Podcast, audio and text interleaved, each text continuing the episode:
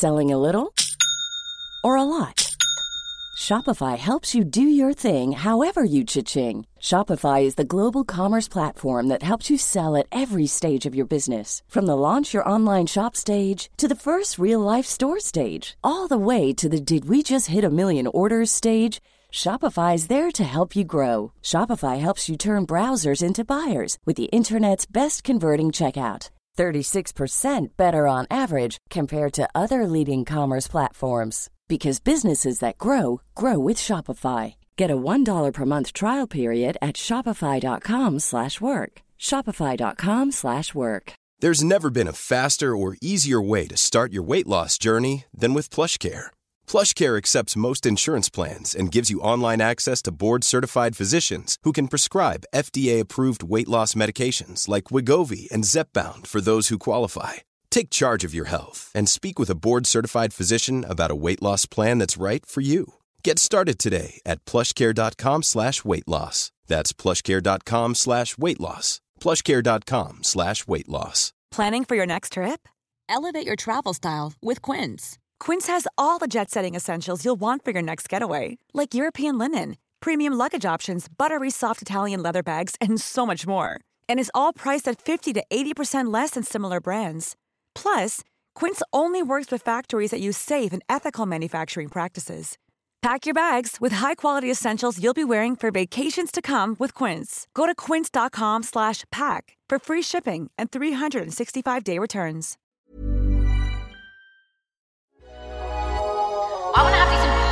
We've got expert advice from the professionals. Nothing is off limits.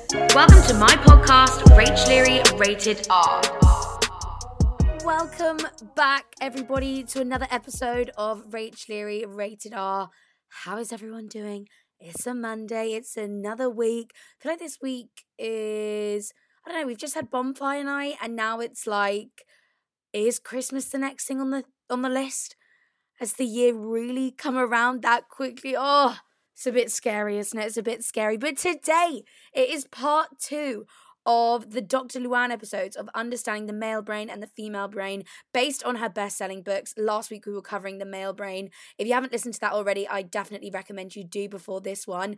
Dr. Louann is a neurologist, she's an American author. She is just so insightful, kind of a little bit kooky. Literally love her. She is the best. Talking to her was so much fun, and she made this kind of more scientific point of view of understanding our behavior and gender differences in it just yeah so fun. Her books are such a like delight to read. I've not read a book like it. Structure of it is so unique. She kind of talks about her own personal experiences with people her own uh, like clients and kind of tells it like a story, but then relates it back to scientific research and knowledge. I've left both of the books linked in the description of this episode. But yeah, as I said, last week was the male episode. It's only right we follow up with her bestseller, The Female Brain. And ladies, it is just as important to understand our own behavior as well. A little disclaimer again obviously, her research, her book is based a lot on just kind of stereotypical female behavior that I'm sure as we go through this episode, you'll be listening and be like, damn,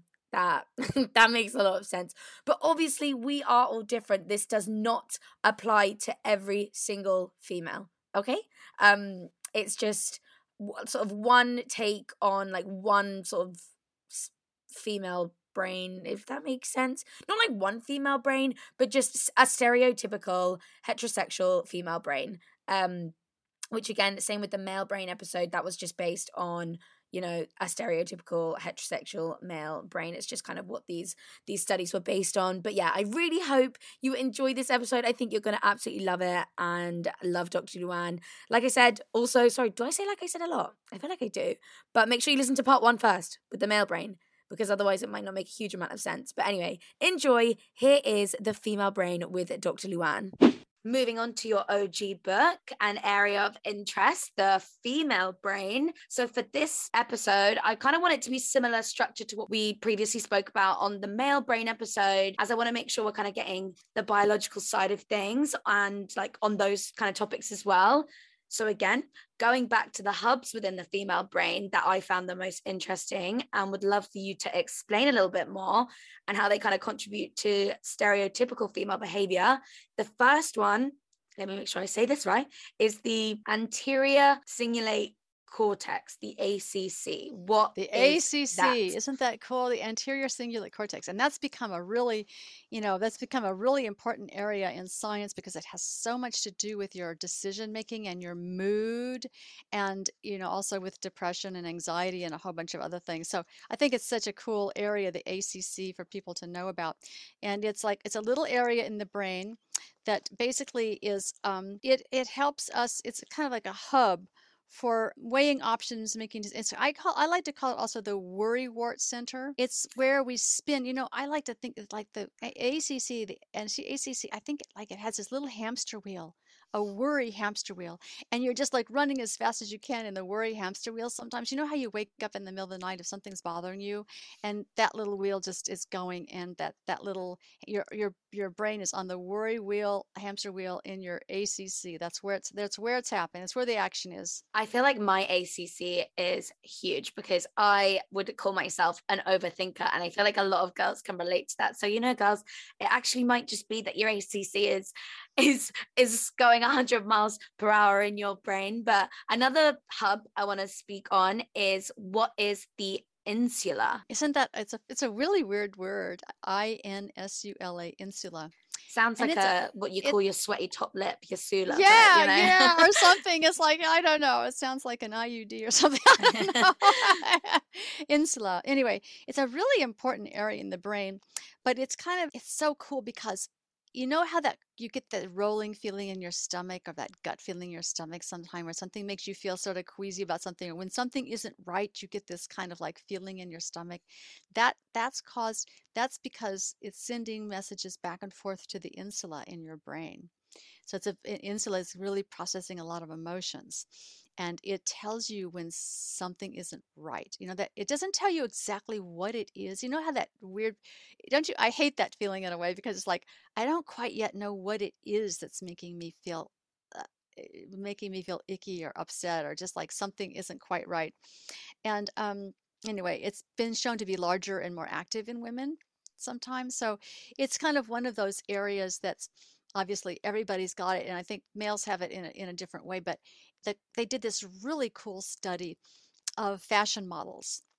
And you know fashion models they compete a lot with each other right? I mean all of us girls we compete with each other you know we always are like you know we're looking at we're wanting to look this way or look that way. And you know you see somebody who looks and they, they have a better look than you and you'd like to get a little bit more of that. And there's all these you know there's all these petty jealousies that we that go on in our heads all the time right?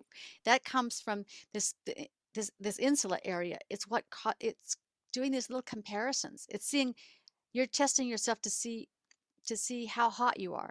Or what where are you on the hotness scale? Uh, whatever it is you know and so these these fashion models they did this they, one of the way they found out about this insula is that they were always kind of judging themselves against other females and they then scanned their brains and whatever and they would show them a, a, a picture of a hotter female than them and whatever and they found that the insula would just trigger that gut feeling you know that queasy gut feeling of like something isn't quite right here or something is off and so isn't that a cool area of the brain where it's i call it the comparison compare it's compare and despair. I swear to god rachel com- the compare and despair area. And uh, that's why I wanted you to explain that because I feel like every girl's insula, when it's always just so common that you hear when it, you're thinking about if you think your boyfriend's cheating on you or just like something, and it's like, I can feel it in my gut, I can feel it in my gut. Like girls' gut instinct, it's like normally like 99% of the time correct. So the fact that in our brains, it generally is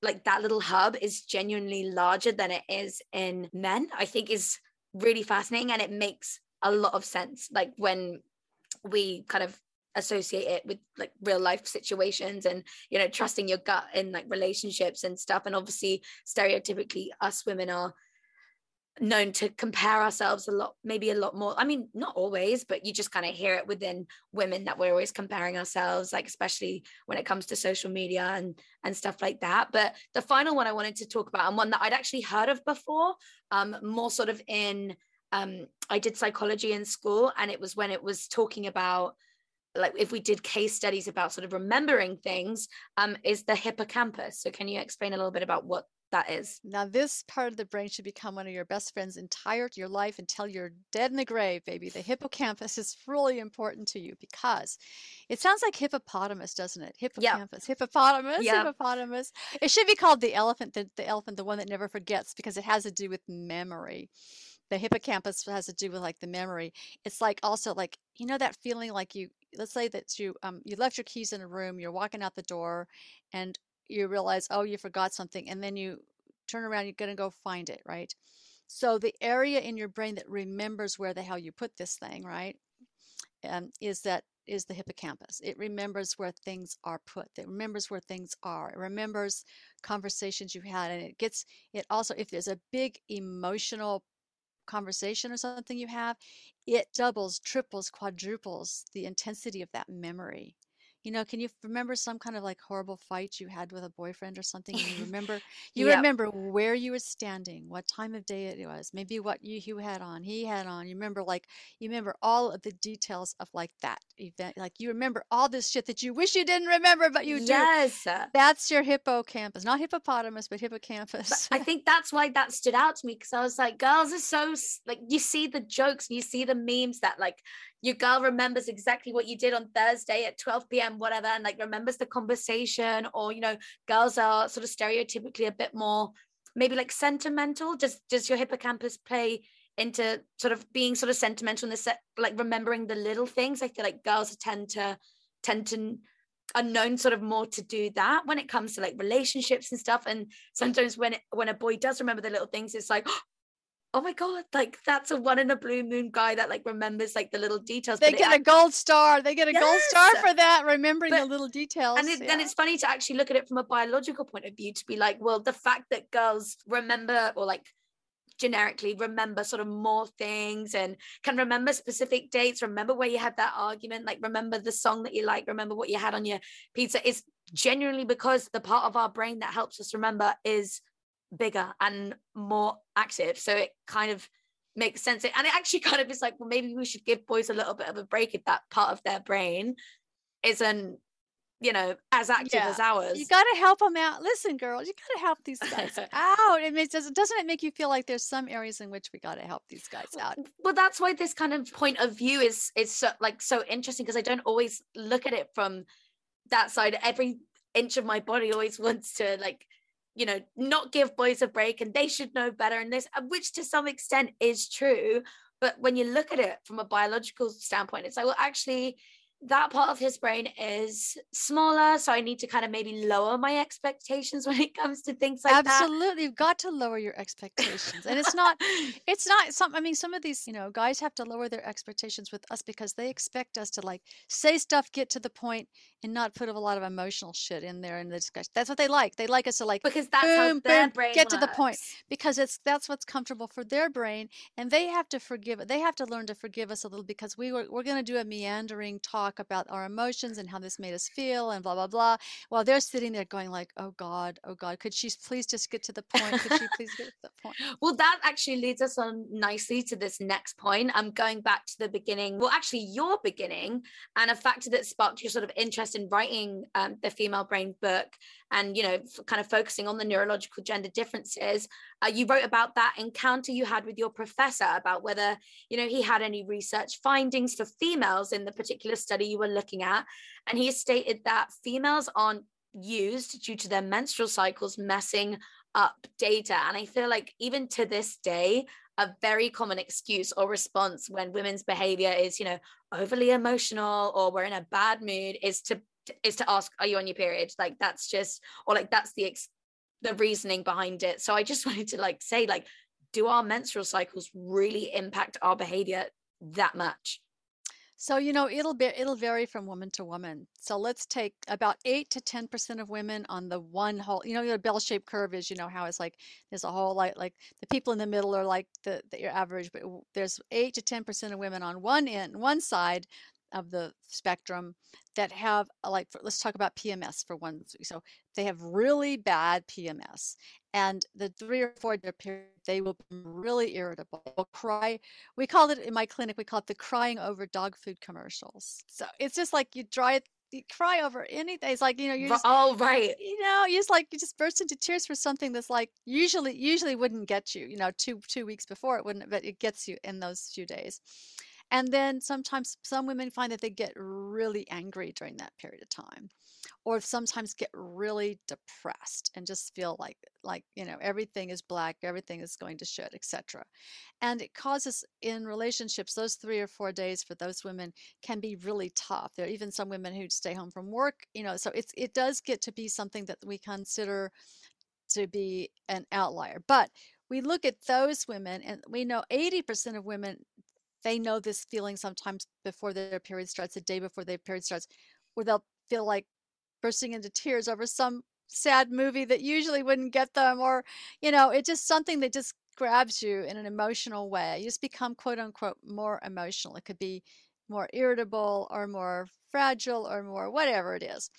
That is because that 24 hours before you start bleeding is when the your progesterone level is like falling like a rock. It, that's what triggers the whole the, the menstrual period. This and progesterone in the brain is kind of like Valium because it hits the same brain receptors. It makes you kind of more sedated, kind of mellow, kind of whatever. So literally three or four days before you were feeling pretty good nothing nothing was bothering you probably and then all of a sudden it's like being in valium withdrawal you're like the all the stuff that's calming the brain with the progesterone just drops like a rock and you feel that's why you feel like it, it's it's just the circuits the circuits that are used to having this is like are all of a sudden in deficit you know? So that can that so that's the end of the period. Then ovulation you know ovulation so we count periods by day one of bleeding is counting as day one so day one of bleeding is day one so between day one and then you go up to day about maybe like 12 13 14 where ovulation happens that estrogen goes up up and up and your estrogen is the highest like right before ovulation and that makes that area the the hippo, the hippocampus not the hippopotamus but the hippocampus it makes that area it's there's a lot of receptors of estrogen in that it's like your verbal skills and your your memory and everything is working like right on time. I always tell my female graduate students, those are the days you should take your oral exams, ladies. Those that's those days because Really? you're, like at your top, you're at your best in those days for for your verbal skills and your mental clarity and you're you're just really as crisp as you'll be, you know, because the estrogen is working your memory centers really well and your So I guess that can centers. also work against us in the way like that's why we might be snappy because it's just quick responses of just you know like anger and stuff. Everything's really heightened. Yeah, it can be very, and those, oh, it's a very cool studies they've looked at. On those days, around ovulation days, women will wear wear more makeup and wear more sexy clothes. Really? Yeah. What? Why? Isn't Why? that, isn't that interesting? Well, because you you know, Mother Nature will of course make it so you're wanted to be your sexiest and most flirtatious with males then because you get pregnant because you're going to ovulate. I was gonna say, is that why stereotypically we sort of say like you you you're, you're horniest on your period, even though you kind of don't want to have sex Yeah, on your period sometimes- it's messy, but like Yeah, exactly. So It there's can be often, the best. oftentimes, yes, different different times, different times you can definitely have. So anyway, because girls on the pill, when you're, if you're on the pill or if you're one of those IUDs that has uh, hormones in it, they they you won't have that. You don't have that kind of a natural cycle. So that's you know, and which some women don't want to have that natural cycle because it's it's messing it's messing with them too much. So our menstrual cycle really does affect sort of like all aspects of our behavior and different i think i feel like everyone's had that moment like you said when you're watching something and you're crying and you don't usually cry or you know your friend says something to you and it's struck you the wrong way and you react a certain way and then the next day you're on your period and you're like oh That so, was that's it. so that's why i i get so that when the when the female brain book came out i got this call from this like this coding engineer guy and he says look i, I want to work with you to make this app for men. And i said he's and he said i want to make a pms app. I want to make a menstrual cycle app for men so they can track track their girlfriends cycles. And so they'll know and you know that was that was way back there weren't any of those then not at all there was none of these this was back you know whatever. And so but it's so cool it's like they eh, i i i, I took it I took offense to it. You know, I realize now it was sort of it was really cool, and he That's was not so coming. funny. He was not coming from a bad place at all. But you, What you get know, like an, an too- alert. Okay, today today is horny. Today is two days before today. Today, tomorrow, and the next day are your get lucky days, guys. So get ready. You know, bring the chocolates and the flowers out, whatever. Go take her to dinner, whatever. These are your get lucky days. Right. And I- then at the end of the period, like, okay, duck and cover, dude, duck and cover.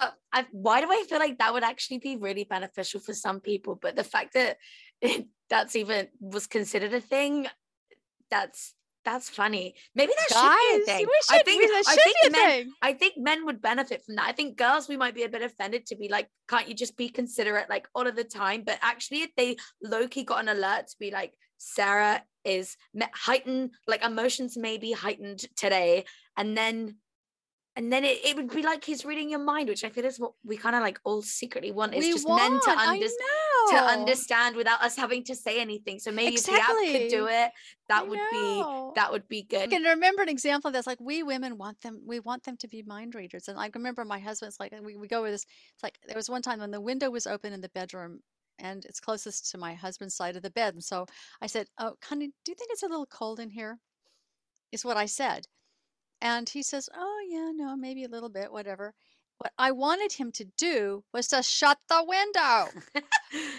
but he said then I said to him later he says but you didn't tell me to shut the window it was just a question. We I expected him to to to operate on like if take she's initiative. take the initiative to shut the window. But it's like it's unrealistic of me to to have him read my mind to know what I want. So you know we we do that. It's like I think we girls do that so much. It would be yeah this PMS app for guys. You know it'd be like a weather report, right? It'd be like a weather report, right? For your but it's it's it's a loving in some kind of quirky way. It's like kind of a it would be kind of a loving. they're just do. trying to understand and i and that literally is kind of what this whole episode is about trying to understand the female brain so as the same as the male brain book you section off the book into the different developmental stages of the female brain and again the chapter i wanted to focus on is the love and trust i like how you did the trust um in this one chapter and there's a part where you mention for men and women initial calculations about romance are unconscious and very different in short term couplings, men are chasers and women are choosers. So, can you explain sort of what you mean by that and which parts of the brain kind of determine these characteristics? So, you know, the males being the chasers is that thing where, you know, Mother Nature has all the testosterone in the male brain, all that area that's bigger for searching out fertile females and mating with them is on full blast, right? So that's the chaser part. And then we women are the choosers in that typically, you know, and that happens in lots of animal species. It's like a woman that just, you know, a female that doesn't want to mate with the with, you know, a male will just like kick him to the side, kick him to the side with her hind feet or whatever, you know, something like that. And we have our versions of doing that. We're not quite as rude as that. But anyway, um, you know, if we don't if we don't want to mate with a guy, we, you know, we will be uh, uh, and if we do, you know, we will we will pick him. So our I know, and our uh, desire to pick the best mate. See, women, women choose actually in that in that chapter. I also about the love and trust chapter. I talk about, you know, the types of guys that women will choose to have sex with, and sometimes be like more bad boys or that kind of that kind of guy who's like kind of a more alpha male bad guy. But we may not choose to mate with him for, you know, we may not choose him as a partner. We may choose a guy who's um, a little bit more low key and just more reliable. We really, women, you know, women really want reliability in a guy. I don't think guys understand that, but what we really want is reliability. So they'll choose the different types to go have a fling, a side fling with the bad boy, and um, but not choose him to. He's not the marrying type. Yeah, I feel like we're definitely, well, most girls obviously when when we say these things obviously it doesn't apply to every single woman and it didn't it doesn't apply to every single man but man but i feel like women that sort of quote sort of reminded me of um reminded me of a few things it kind of made me think of maybe women kind of prefer quality over quantity whereas men stereotypically prefer quantity over quality Yeah, they they'll dive deep, as they say, for just having sex with somebody, you know. Or we all know, like, there's this kind of, you know, there's these the, the girls to have the guys look at the girls to have sex with versus the girls to actually um, make have a long-term relationship with are different from guys' point of view, just like they are from ours. So, you know, I think we shouldn't be so offended by that because it's just, it's just, it's kind of Mother Nature. It's like we choose, we women choose, we're the choosers too. We choose the guys that we want, and they, they, you know, they choose us too. They choose women who to to have sex with versus those that they want to and we take offense at that it's a very i mean i still it just say just saying that out loud makes me kind of have the heebie jeebies because it's like you know it's not it's it's just not you know it's not a very nice experience to be one of those girls who gets up ends up being used just for sex yeah but I, it also kind of made me think of going back to we spoke about this on the male brain episode the kind of the the slut shaming comment i feel like you always see and I'm just going to speak from a very kind of what's the word I'm trying to say? Stereotypical thing that you you see where it's like an attractive woman let's and she, maybe she's wearing uh like a little less clothing or like just being being actually you know what? Just being confident within herself let's phrase it like that. And then i'm just i'm do you know what's There's never been a faster or easier way to start your weight loss journey than with PlushCare. PlushCare accepts most insurance plans and gives you online access to board-certified physicians who can prescribe FDA-approved weight loss medications like Wegovy and Zepbound for those who qualify. Take charge of your health and speak with a board-certified physician about a weight loss plan that's right for you. Get started today at plushcare.com slash weight loss. That's plushcare.com slash weight loss. plushcare.com slash weight loss. Even when we're on a budget, we still deserve nice things. Quince is a place to scoop up stunning high-end goods for 50 to 80% less than similar brands. They have buttery soft cashmere sweaters starting at $50, luxurious Italian leather bags, and so much more. Plus, Quince only works with factories that use safe, ethical, and responsible manufacturing. Get the high-end goods you'll love without the high price tag with Quince. Go to quince.com slash style for free shipping and 365-day returns. Give me think of this it's tiktok so like and then you see and then you go to the comments and all the like negative comments are from men that you may not i don't want to say ugly men but i want to say men that you'd think could never get a girl they like would never that. have a chance they would yeah never have that a type of chance thing and it's like why they think their opinion and comments are so like Im- impactful. Like when i just read that about you know men being chasers but women being choosers it it was sort of like i don't know why i made that correlation but it just made me think of those kind of situations how like most women could pick like whoever they want and like would get them. Whereas you know men eh, it's a it's a lot of chase for them to be able to sort of get, get what they want. Do you see what i mean? I'm not really sure how Yeah. it correlated but it, it made me think of that. Definitely yeah. And i mean in terms of the slut shaming slut shaming thing. And you also mention that lessons men and women learn on love and trust and lust are deeply encoded in our brains as neurological love circuits from the moment we're born, activated at puberty. And I just absolutely loved that term of neurological love circuits. I feel like it sounds so like beautifully scientific. So can you elaborate on what they actually are and how they impact our you know romantic decisions So you know, our, uh, what I meant by the, the neurological love circuits is like you know, you've, we've all heard of the love hormone, right? Oxytocin.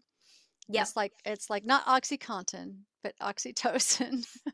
it sounds close, but uh, oxytocin is this. It, when you give a hug to somebody, a 20 second hug will release like floods of oxytocin in females. You know, that's why I said you d- don't let a guy hug you unless you want to trust him. right that makes Maybe a maybe a quick hug and peck, but not don't not don't go for a 20 second hug with a guy that unless you're planning on trusting him because you know you'll you'll lose your you'll lose your bearings it'll, it'll, release your oxytocin. And they find that that that hugs and stuff reduce that women's that reduces your blood pressure and everything so it really relaxes you but it also makes you feel attachment it's what makes it's part of what makes mothers feel attached to babies so remember all the love circuits, the, the love circuits and the maternal love circuits, the mothering circuits, they're all kind of based on the same neurological circuits in our brain, and which is very efficient, right? Their turn, Mother Nature made it so that you know if you turn on the love circuits towards a partner, finding a partner, you know you're going to take them into your life and and care for them you know as much as you will for for an infant I mean, kind of eh, those circuits are all the same that that attachment and that taking care of the other person and being reliable to nurture them. Those are the oxy that's the oxytocin hormone. So those are the those are the love circuits. And of course males have them too. We males so the time that males release a lot of oxytocin during orgasm. Uh, right. I was i was literally going to say do, do do females release a lot of oxytocin during sex, which is why just stereotypically it's like, oh, I'm not gonna like girls catch feelings when you sleep with them type thing. That stereotype. Whereas when it's funny that you just say that men release the most oxytocin when they like have an orgasm because I think stereotypically that you would associate that's when men sort of say things that they may not have meant in that moment and it's that like it's it's the quite like a I don't know if you've heard the term of like post nut clarity. Like, have you have you heard yeah, of that? Post nuptial, post post coital, with post post coital, like whatever, like I love you, darling, or you're yeah, so wonderful. I feel like you know those kinds so of things many... just come out of their mouth like yes. I feel like so many people can relate to a moment like when you when you're like really just like have like yeah you're having sex with someone and in that moment you, you feel the urge to say like i love you but then afterwards you're a bit like um not so much not so much. I, don't know, I don't know why i said that. Also is that all based on sort of the increase of o- oxy oxytocin oxytocin. So and then so oxytocin is a very cool very cool hormone. So um the oxytocin is what gets stimulated to squeeze the baby out. It, it, causes the uterus to squeeze, but it also causes the orgasm when you that whole squeezing feeling you get from the orgasm. Right. And okay. in males, in males, it's that squeezing that they need to do to ejaculate. So that it's it, it makes oxytocin is a hormone that makes muscles squeeze like that. It also squeezes out the breast milk if you're breastfeeding. So it's like it's a it's the hormone that's like so it's interesting. It's used for it's used for some real biological things but it also floods the whole neurobiological love circuits in your brain too so it's it's like doing double time you know it's doing all this kind of incredible squeezing but also is making you have all kinds of emo- of like attachment and love emotions. So but that's not permanent is it? It's like it's a just like a, a burst no. of, of it and then it can retract sort of if that is that kind of what it is? Like so we release all of this but then it doesn't necessarily stay. It so that's i think that's why you're saying you're as you're correct you're correctly identifying rachel that it's kind of be kind of be temporary.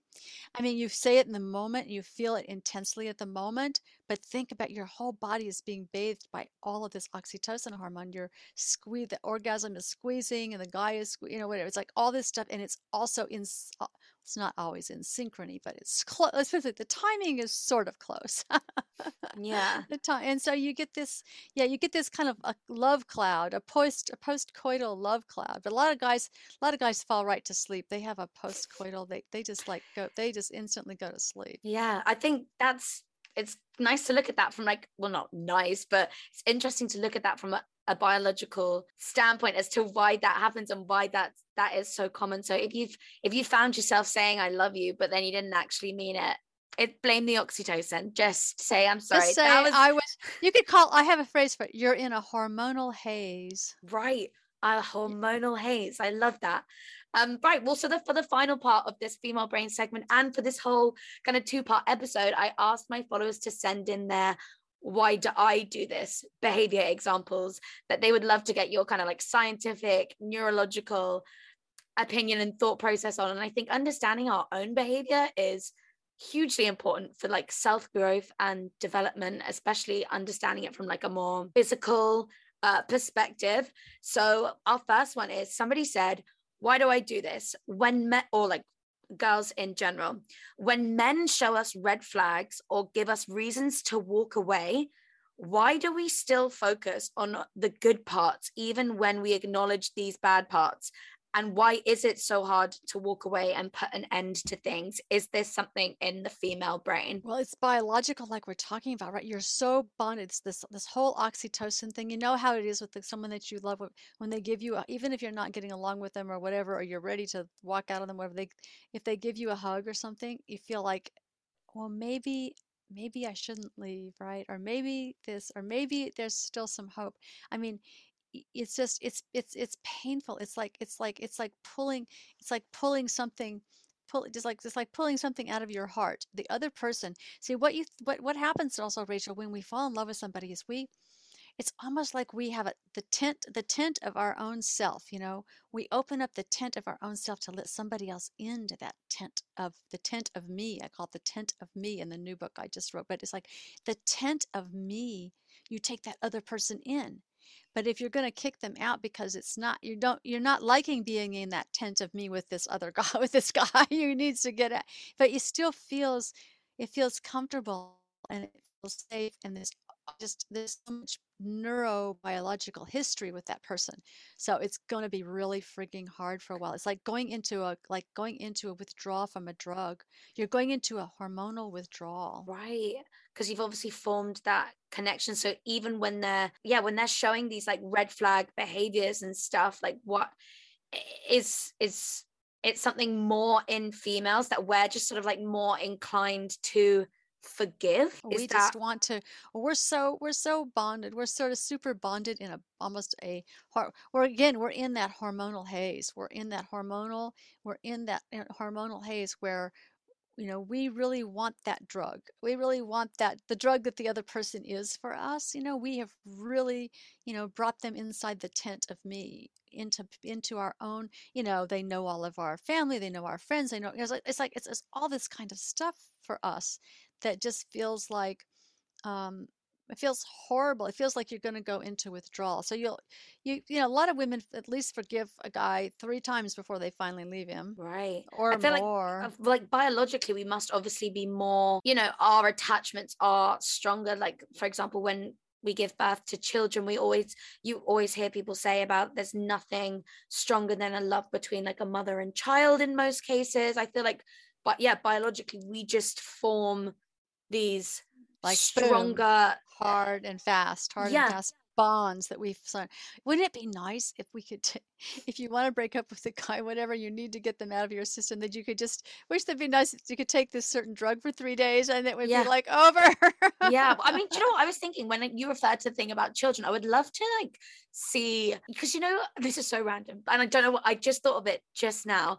You know like seahorses carry the males are the ones that carry the babies. I would love to look at a male seahorse brain and see if it's like kind of similar to more of a female brain when it comes to like these kind of like attachments and like relationships and stuff and if because eh, like carrying a child you form that like really intense special bond so when actually a, a physical male is carrying the child i wonder if their brain like anatomy is, so is we do similar. know for example males that male human males that carry the babies around and do a lot of the caretaking of the the baby whatever they're you scan their brains before they have children and you play cries crying of babies and that doesn't their brain doesn't respond much but after they've been carrying and caring for the child and changing the diaper the nappies and you know all that kind of stuff they've been doing that up the, the skin to skin care of the baby their brains will then respond more like a female to hearing a baby cry in this brain scanner right I see. So you're right. So you're already right, Rachel. Yeah, you're ah, right. good. I'm, I'm, I'm learning. I'm learning.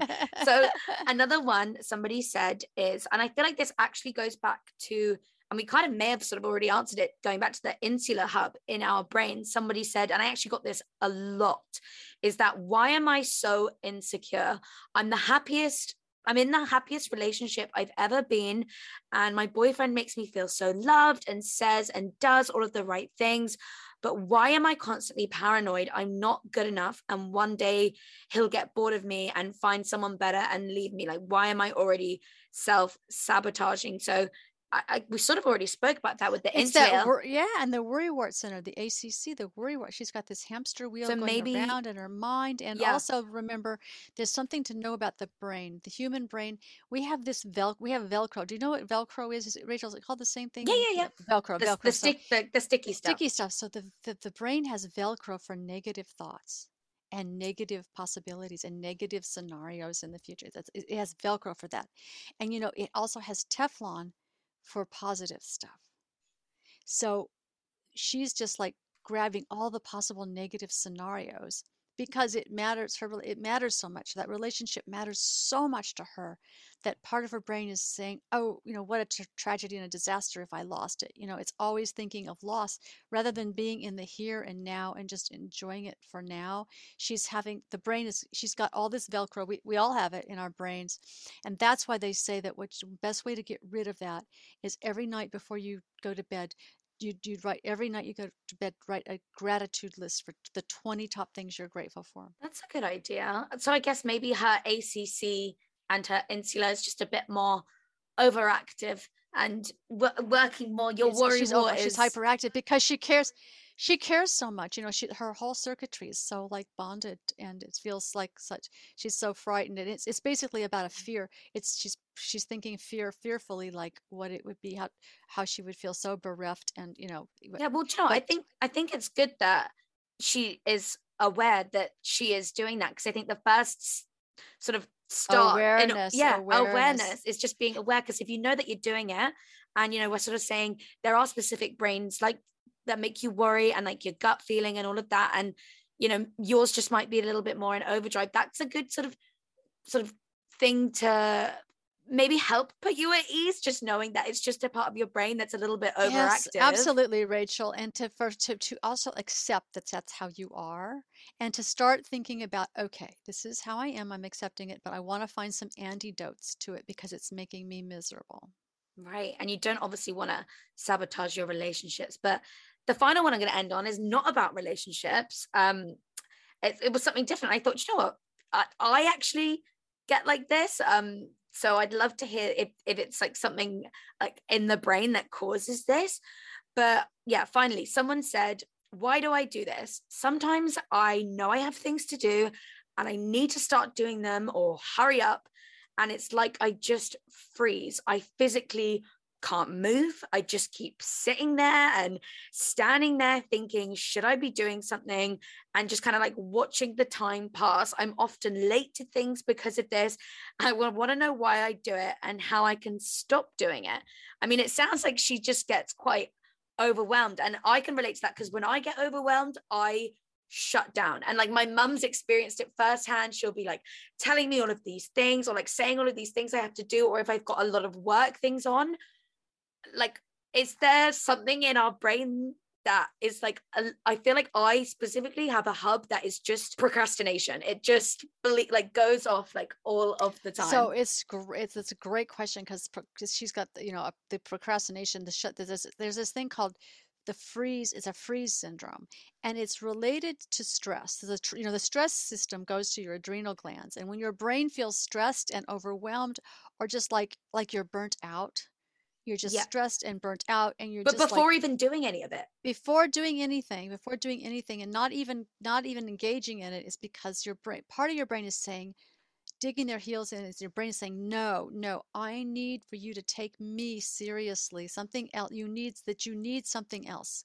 It tells you that you need something else and that you're you're forcing yourself to run over something else that you need for yourself so it's really it's kind of it's a bit threatening because lots of us have stuff we don't have any we got to you know we have to do certain things if we want to keep our job if we want to keep our relation whatever you know i mean there's but this procrastination thing is uh, it's a signal it's a signal in your brain that's saying i need for you to take me serious hello i need for you to take me seriously about giving me some of the other things that i really want because this other thing that i'm feeling like i have to do is just like it's just fucking me up you know? I just gotta you know you've gotta you gotta so some some eh, you gotta make a deal with yourself like okay i'll do I'll, I'll start and i will do just only i put a timer on when that happens to me i put a timer on for 45 minutes and i say i'm going to do this thing for only 45 minutes and when this timer goes off I'm going to stop and do the other things that I want or whatever I do. It's only going to be, it's only going to be for 45 minutes. I'll put the timer That's- on, 45 minutes. That's it. That's so funny that you say that because I was literally gonna say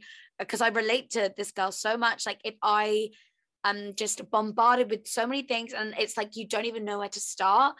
The one thing that I found really helps is writing a list because that just like that's something that I'll be doing for like five minutes. It's like a distraction, but I'm I'm still focusing on what I'm doing.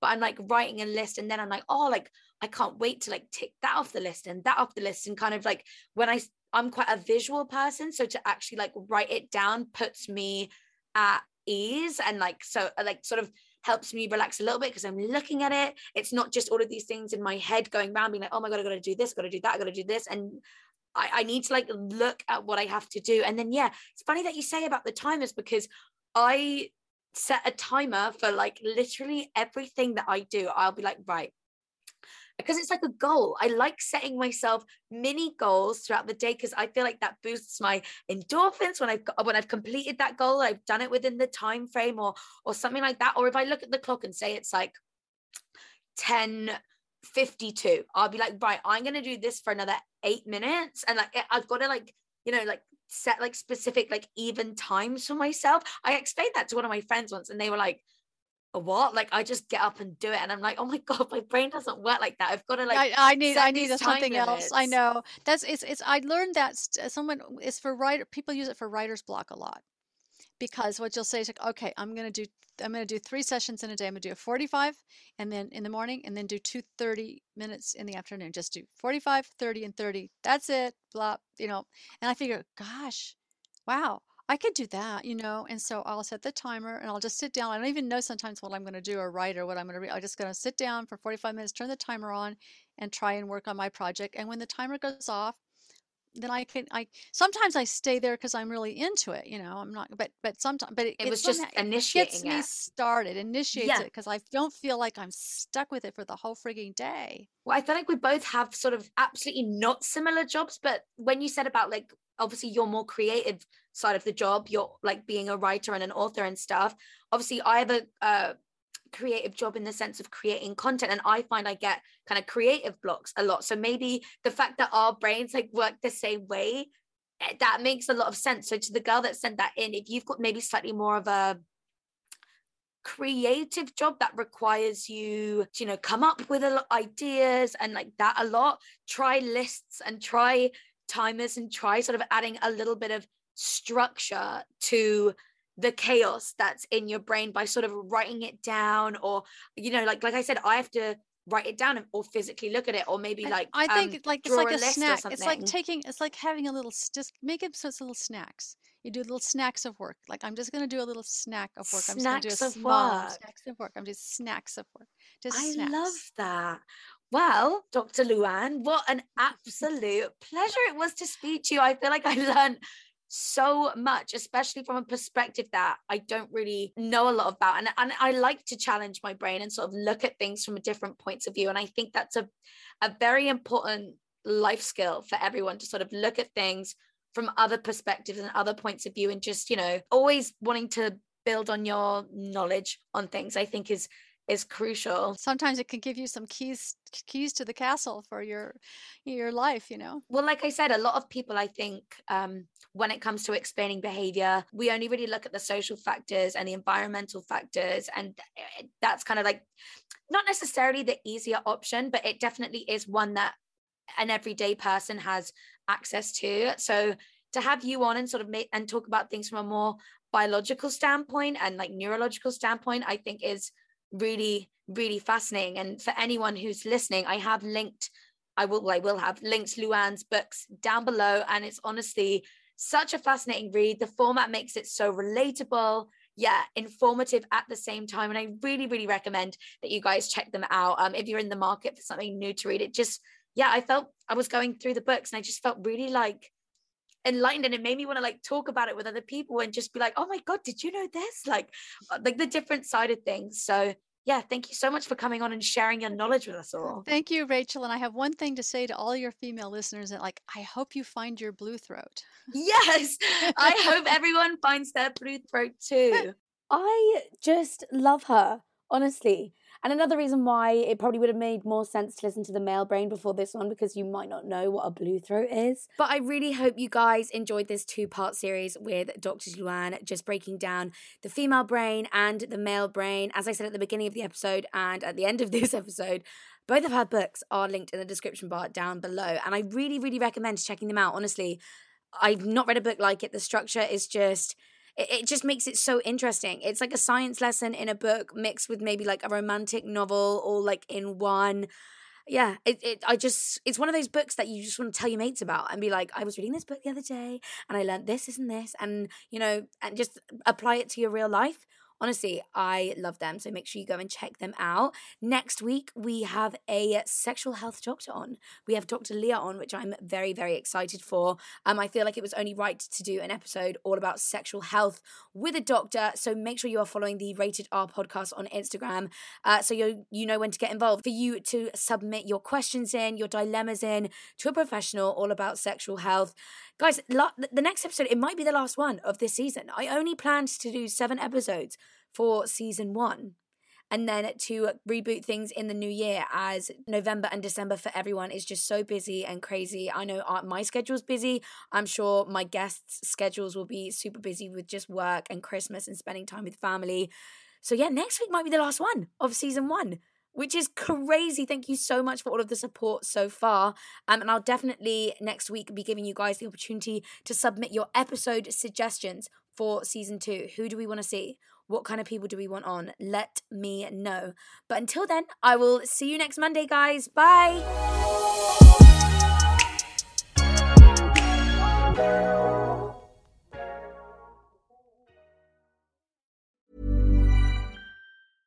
Selling a little or a lot?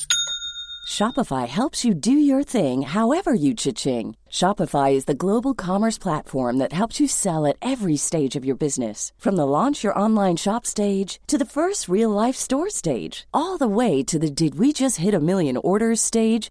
Shopify is there to help you grow. Shopify helps you turn browsers into buyers with the internet's best converting checkout. 36% better on average compared to other leading commerce platforms because businesses that grow grow with Shopify. Get a $1 per month trial period at shopify.com/work. shopify.com/work.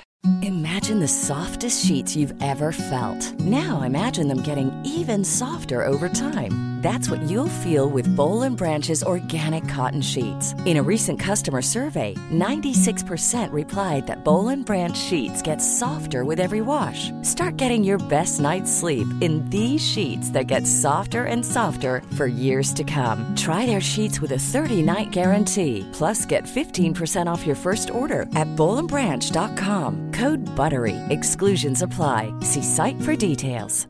Planning for your next trip?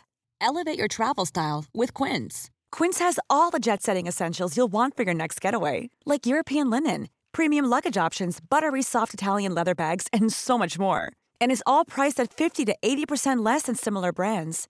Plus, Quince only works with factories that use safe and ethical manufacturing practices. Pack your bags with high-quality essentials you'll be wearing for vacations to come with Quince. Go to quince.com/pack for free shipping and 365-day returns.